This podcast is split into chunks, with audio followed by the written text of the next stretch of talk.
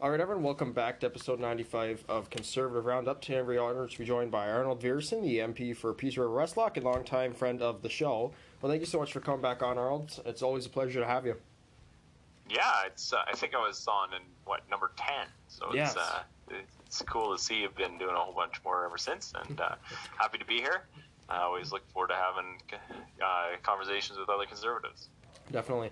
Well, how's everything been with you? It's be, I guess I'll go with my first question. What's new? What's new with you? What if uh, what's kind of gone on over the past, uh, I guess, ninety or eighty-five episodes we've uh, or what you've kind of been doing since then?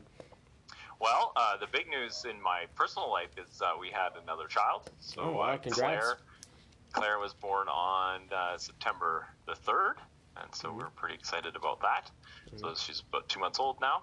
Uh, she's doing really well, and uh, she yeah smiles, and she's learning to make noises with her voice. So we're we're pretty excited about that. Yeah. Um, the whole family's overjoyed to have her there. She's got two older sisters that Mm-hmm. uh, like to think that they're her mom. So uh, yeah, we're we're having a good time, no doubt. Yeah, definitely. Uh, yeah, so that's probably my personal life. Uh, we got snow up in northern Alberta. So Okay. Uh, we got about 18 inches of snow, so Wow. got the snowmobile out and uh, pulling the kids around on the toboggan and things like that. So that's been Yeah. fun. And uh, yeah, the well, the oil patch seems to be picking up again. The price is coming up. Uh, the American demand for for petroleum products is going through the roof, and so there's a good price. And uh, there's a whole bunch of help wanted signs going up in northern Alberta. so good. folks looking for a job, um, come to Alberta. We got uh, looks like the oil patch is co- up and coming, and uh, I think I think I was talking to a fellow there. He's looking for uh, like drill hands, so people who work on the drilling rigs. Uh, I think starting wage there is 55 bucks an hour. So Wow. uh, yeah, come on, uh, get your H2S, which is your uh, H2S ticket, your first aid, those kind, of, and your maybe your forklift operator ticket. Um, make sure you got a good driver's license, and you probably get a job up in northern Alberta, like you split. Yeah, definitely. Um, Well, I mean, well, how's the first week back? I mean, I guess you guys are on was it day three now? I guess. I mean, so or four, Yeah. day four. Sorry. I mean, how's the first week back? It's been hectic, crazy. I mean, you guys are finally starting to get organized, or Yeah, so we uh, yeah we had a little bit of fun uh, with the speaker election. Uh, It sounded like the uh, the liberals wanted uh, wanted uh, Ms. Mendès to be the the speaker, and we were able to finagle it so that we got Mr. Rota back. He was the speaker in the last parliament. Um, so that was uh, it took a little bit of strategizing on our part Yep. um, to support Mr. Rota. Uh, yeah, he has been a good good speaker in the last parliament. You might remember uh, Justin Trudeau sued the House of Commons uh, to prevent us from getting access to the uh, documents, and uh, Speaker Rota was the one that was actually named in that. Uh, like he was the defendant in there. So, and he did and he did defend that. So we were we were happy to reward him for that um, by supporting him for his in his role for uh, speaker. That was really exciting to see that. Um, and so that was kind of the big news of the first day. Uh, and then the second day we had the speech from the throne. Uh, interestingly, I put out a press release on the speech from the throne, basically like, hey, this is the the third time they've done this same speech from the throne. Like they basically have just recycled this one uh, each parliament. There's not been a lot new. Uh, so yeah, it was. Uh, the parliament looks very similar to what it did before um, in terms of nu- numbers. And so, but I think there are still out of 338, there are still 47 new members of parliament. Uh, I think 22 of them are new conservative members. Really? So Wow. hopefully you can get a few of them here on your show, Aidan. There. yeah, definitely. Yeah, no, we've uh, well, we got them previously when they were candidates, so hopefully now we'll get through as MP. So, kind of, how's the? Uh, I mean, is, is it hard? Kind of like now that I mean, I guess in I guess less than an hour now, I guess you guys will have the official votes on whether you want to bring back virtual parliaments or hybrid setting. Yeah. I mean, can you? I mean, can you kind of go into detail? I mean, why this is such? I mean, a bad idea. I mean, obviously, I mean, you you guys can't hold the government to account on a lot of things. I mean, they're gonna. I mean, Justin Trudeau's looking like he's gonna get propped up by by Jagmeet Singh again on his fourth day and in the first week of Parliament, right? Yeah, yeah. So we like the the NDP seem to be supporting this, so it sounds like we're going to go to a hybrid parliament again. Um, they have got all kinds of arguments about safety and COVID and uh, all all these things, but it seems kind of ironic that we all fly on an airplane to get here.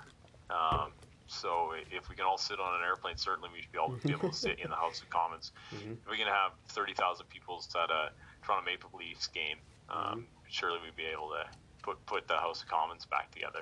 So Mm-hmm. there's there is some level of the Liberals trying to avoid scrutiny, uh, trying to get out of having to be here in Ottawa. Mm-hmm. Um, yeah, I, I I noticed already just having the having the House of Commons operating again. Um, we are starting to get some like more positive headlines. Um, we're able to get better access to the media. These Mm-hmm. Yeah. kinds of things. If we're not here, uh, those things don't happen. So. Mm-hmm. Um, so yeah, we're, we're fighting against that. We'll be voting against that, but it looks like the NDP are supporting it. Uh, I know that the Bloc will be voting with us uh, against bringing back the virtual parliament. Um, But yeah, nonetheless, it's uh, uh, 177 is the magic number, and Yeah. uh, it looks like between the Liberals and the NDP, they've got about 187 votes. So so they should be able to get this passed, unless something surprising happens. Um, Yeah, we'll be entering into virtual parliament again.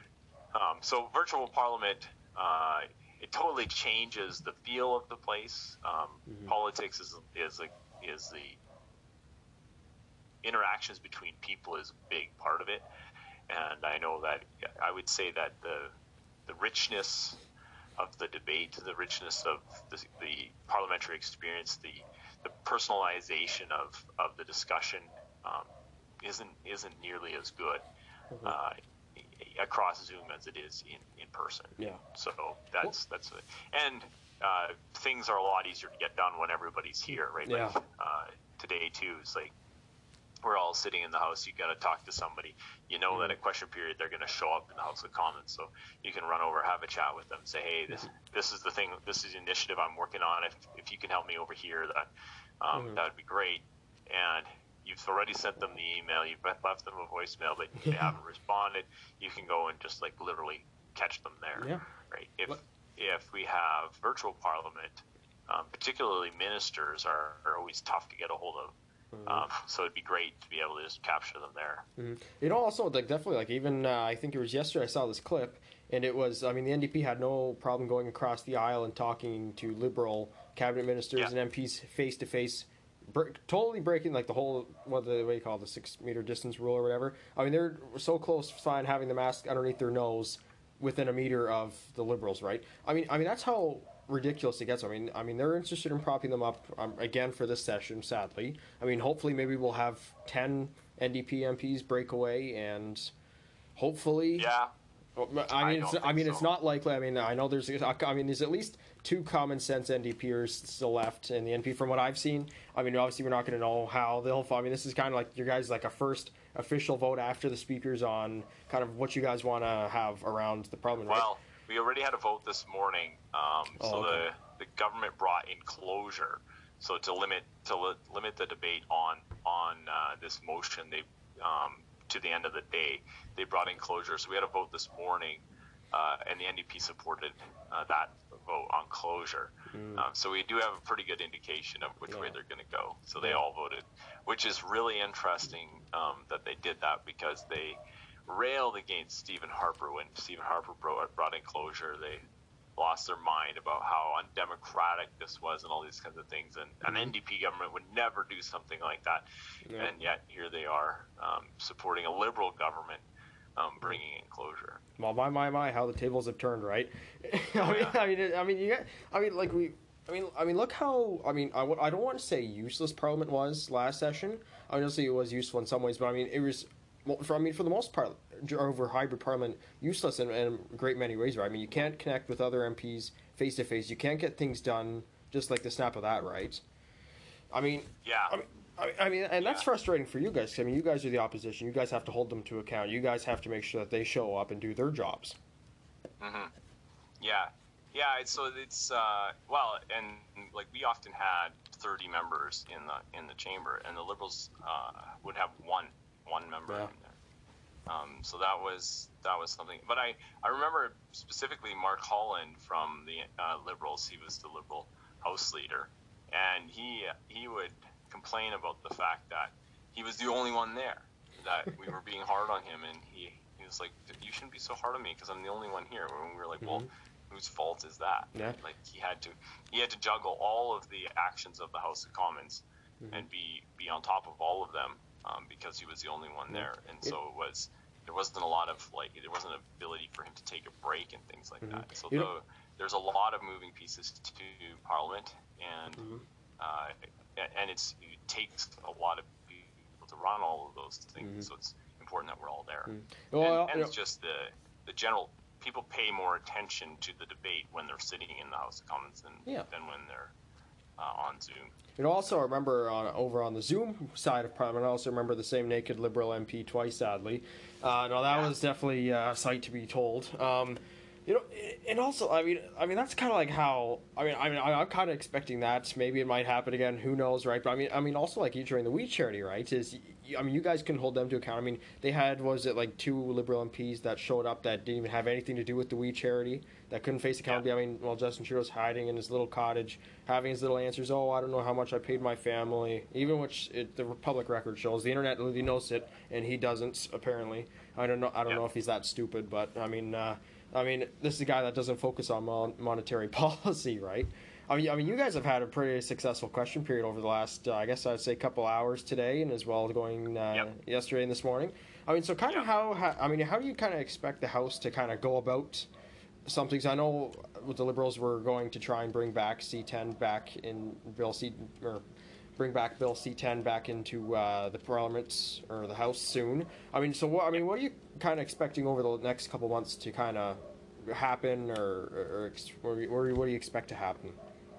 Yeah, so the the Liberals have their throne speech out laid out kind of their plan again. So rehash a, a number of these: Bill C10, Bill C6, uh, Bill uh, bringing in a bubble zone around the the hospitals for protest these are some of the things that they're they've said that they're going to be working on, um, and so yeah, we're uh, we're getting ready to, to battle those those issues.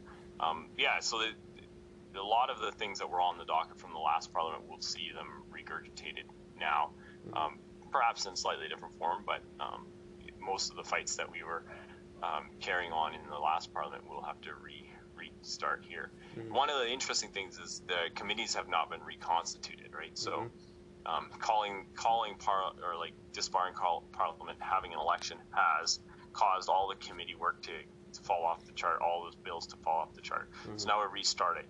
The, the lack of committees uh, allows the government to operate a little bit with impunity for over the next little while because we won't be able to scrutinize them. We won't be able to call ministers to the committees. We won't be able to say ask for documents through committees and these kinds of things. So. Mm-hmm we we already had a couple of points of order right off the go around the around the court case, saying like, hey, um, we were demanding these documents. What happened to these these documents around? You, you might remember that from the last parliament where we were mm-hmm. asking for documents around the kind of suspicious um, firing of people that were working at our virology lab over in mm-hmm. uh, Winnipeg. Uh, yeah. for, so for some reason, the government definitely wants us to not see those documents, and so they sued they actually like filed a court case against the House of Commons to prevent those from going forward. Mm-hmm. So um, there must be something there for sure. Yeah. And so we've we've asked for that to be restarted, but uh, there's some speculation that we may have to wait till committees mm-hmm. um, to come back so we can and then again ask for those documents mm-hmm. um, outright. Yeah. So also, it's yeah. one of the first things that you, I guess, Erin O'Toole's kind of pressed hard on is, is raising the point is raising the point of privilege around the House vaccine mandate as, as well, right? Yeah. I mean, I know we kind of saw that within the first right now. Kind of the, uh, I guess, the liberal. I guess you said, as you mentioned earlier, Mark Collins, kind of challenging the conservatives' exemptions and their vaccine cards, and he wants to dive well deep into everyone's personal medical histories, right? I mean, I mean, I don't think that I mean, obviously, as a, I mean, as a liberal, I wouldn't want him looking into my medical history, but also as another person, I wouldn't want him looking into my medical history. I mean, I mean, how do you kind of think that the House should proceed? I mean, a lot of, I mean, a lot of what uh, your work and the Conservatives are kind of pushing for is rapid testing. I mean, that's a lot more reliable than having a than having a card, right? Mm-hmm. Yeah. So we've been we've been like opposed to um, the mandatory vaccines uh, and the disclosure of private health information in order to access society. Um, we don't think anybody should uh, have to get the jab in order to keep their job, and that uh, that goes for everybody across Canada. Now, at the federal level, we don't have a lot of jurisdiction, so we deal with the RCMP, we deal with Canadian Border Service agents, we deal with prisoners, uh, prison guards, and we deal with uh, the public sector, so CRA, um, immigration, uh, all, all of these centers that, people working, and then like people that work in the House of Commons and staff yeah. Uh, around here. So. Uh, so it's not a large number of people from across the country, but nonetheless, um, we've had uh, RCMP officers being put on leave because they've refused to get vaccinated. Um, mm-hmm. A number of things, and in a free and democratic society, we shouldn't. That shouldn't be a requirement. Um, uh, your medical status shouldn't be a requirement for your job. Mm-hmm. Uh, we, these are long-standing traditions, long-standing legal frameworks around this. Um, most of the unions across the country are opposed to this, mm-hmm. and so we've been saying that. Now, um, to, to, defend that, um, we've also, uh, the Conservative Party hasn't been demanding to know our vaccine status, and um, the House of Commons has had a, ma- a, vaccine mandate or a medical exemption. So mm-hmm. at this point, uh, all the Conservative members have. Uh, have either a medical exemption or, or or been vaccinated. We are all capable of gaining access to the House of Commons, mm-hmm. and to some degree, that has really made um, Mark Holland very upset because um, while they were accusing us of not being vaccinated and things like that, well, the fact that we all showed up on the day of yeah. uh, means that we are either vaccinated or have a medical exemption. Mm-hmm. And they were hoping to say, well, look at all these conservatives; they're not vaccinated and things like that. But mm-hmm. the reality is, is that we've we are either vaccinated or Mm-hmm. or have a medical exemption, which was the rules that they set in place. Mm-hmm. And so now they're trying now they want to know how many of us have a medical exemption. Well, again, that's the like clear violation of of medical privacy. That's not um, why people have medical exemptions. Mm-hmm. Uh, is not a, uh, up for scrutiny by Mark Holland or, or anybody else. Mm-hmm. So there's so that's kind of our defense on all, on all of this is like, hey, um, medical privacy is a thing in Canada, mm-hmm. and uh, you shouldn't have to get the jab in order to keep your job. Mm-hmm.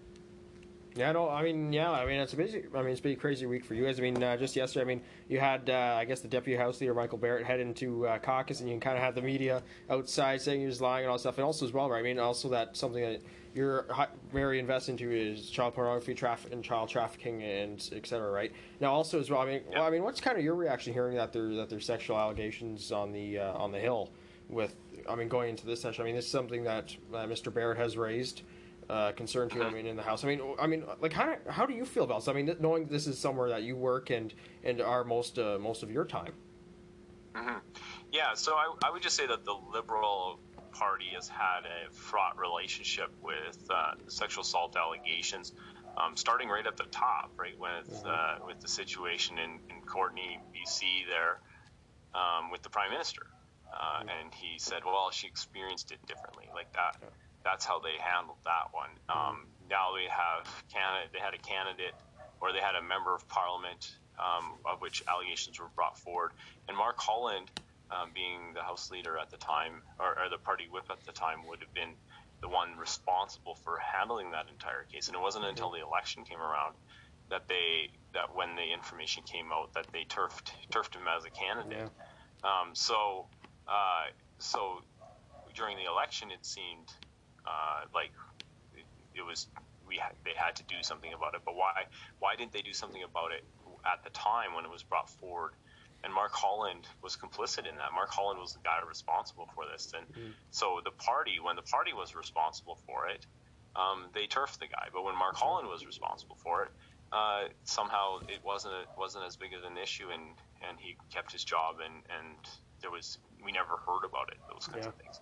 So that's uh, yeah. Mark Holland has some answers to be given around what how complicit is he in the, the handling of mm-hmm. these allegations um, around a, a, liberal member of parliament. Yeah. Oh yeah. Like I mean, it, like this is like like something serious. I mean, Justin Trudeau. I mean, he doesn't take issues seriously. I mean, you you guys have seen that in the House, virtually, in person, yada yada yada. Right. I mean, like on the campaign trail. I mean, I mean, this guy doesn't take things seriously at all. I mean, he thinks that everything's a joke since he's a drama teacher. Everything's a joke or a play or an act. I mean, I mean, he doesn't take anything seriously, right? He doesn't take his ethical violations seriously. I mean, what does he pay? Like his two hundred fifty dollars to him, that's like a quarter, right? I mean, to Canadians, I mean that's like a very serious money. I mean, his his um, finance minister had to resign because he broke the ethics act a couple times as well. I mean, going into the new session, I mean, I'm pers- I mean, I personally think that there'll be another ethics violation. I mean, we've seen maybe two to three every single session. I mean, something that we're going to also press for again with Speaker Rota is um, is the Winnipeg lab incident to see have those documents unsealed. Maybe we'll be successful this time. Maybe they'll be unsealed. I don't know. Who knows? Maybe next week, right? We'll uh, we'll see how this court case goes with uh, with Mr. Rod and Mr. Trudeau. Now, yeah, also as well. I mean, just uh, earlier this week, uh, climate activist guru David Suzuki said that uh, that people should kind of, and I'm paraphrasing, of course, kind of go up and kind of take action against the Alberta's pipeline, oil, oil and gas sectors again, right? I mean, I mean, he's literally inciting violence. I mean, I, I look at it and I see. I mean, we're starting to see what happened a repeat in 2019. We see the Wet'suwet'en blockades happen again. I mean, although this time they're actually people are actually getting arrested, not handed money or allowed to stay on the tracks this time, right?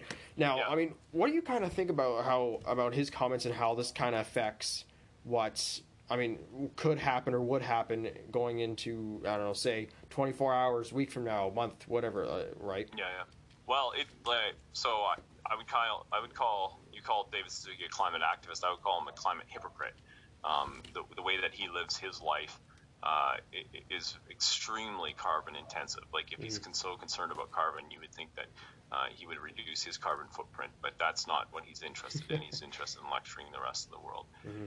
He kind of like a mobster. He he threatened the pipelines. He said, "Nice, nice little pipeline you got there. It'd be a shame if something happened to it." You know, yeah. uh, he, that's kind of the incitement to violence that uh, that was a veiled threat mm-hmm. um, to to Canada. Um, we are a country based on the rule of law. Um, the, these pipelines have got their uh, approval. Um, they've been uh, signed off on by the by all of the First Nations in the area. It mm-hmm. is uh, it is a bunch of uh, eco activists, eco terrorists that are stealing excavators and blocking roads and holding 500 uh, pipeline workers ransom in northern in northern British Columbia um, mm-hmm. And this is not how Canada works. If yeah. uh, uh, if these pros- prog- projects have been um, con- duly consulted, duly approved, uh, they should get built. And mm-hmm. the, the irony is is that the uh, First Nations in northern Alberta and northern, BC are some of the people that are most in favor of these projects because it brings mm-hmm. wealth and prosperity to their communities. It mm-hmm. provides jobs for them. It allows them to participate in the Canadian economy. Mm-hmm. And so that's that's really the, the most frustrating part about it is how um, actual community members that live in northern BC are jobs are being put at risk by uh, a, a, bunch of activists from around the world that show up in northern BC mm-hmm. um, to to protest this pipeline. Yeah, I mean, I mean, I, I guess it's also serious, right? I mean, those pipelines go through your riding, they go through Shannon Stubbs' riding, they go through Chris Warkentin's riding.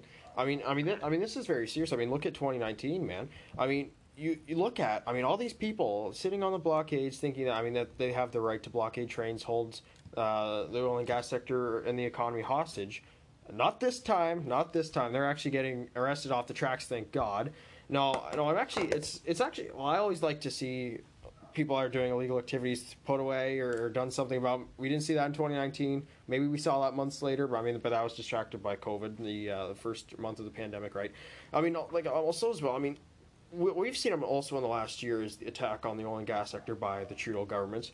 I mean, possibly we could see another maybe another couple bills this session introduced that will limit or or put. I mean, he. I mean, Justin Trudeau at uh, Glasgow. Uh, COP26 announced that he, he's going to put a uh, cap on the oil and gas emissions in your riding in Alberta and, and in Canada, right? I mean, how do you kind of feel now that, I mean, okay, well, I mean, it's kind of different, right? Because I mean, you can sit across from someone. It must be like infuriating, like looking at him, right? And, like, you it's just like, like say something. I have like your oil and gas pin on. I mean, you might get thrown out of the house. Uh, maybe like a couple other members last session, but uh, I, I mean, I mean, how does that kind of play into everything, right? Yeah, so it it's like a clear threat to Alberta and Alberta's opportunities for prosperity when the prime minister is saying we're going to cap the emissions.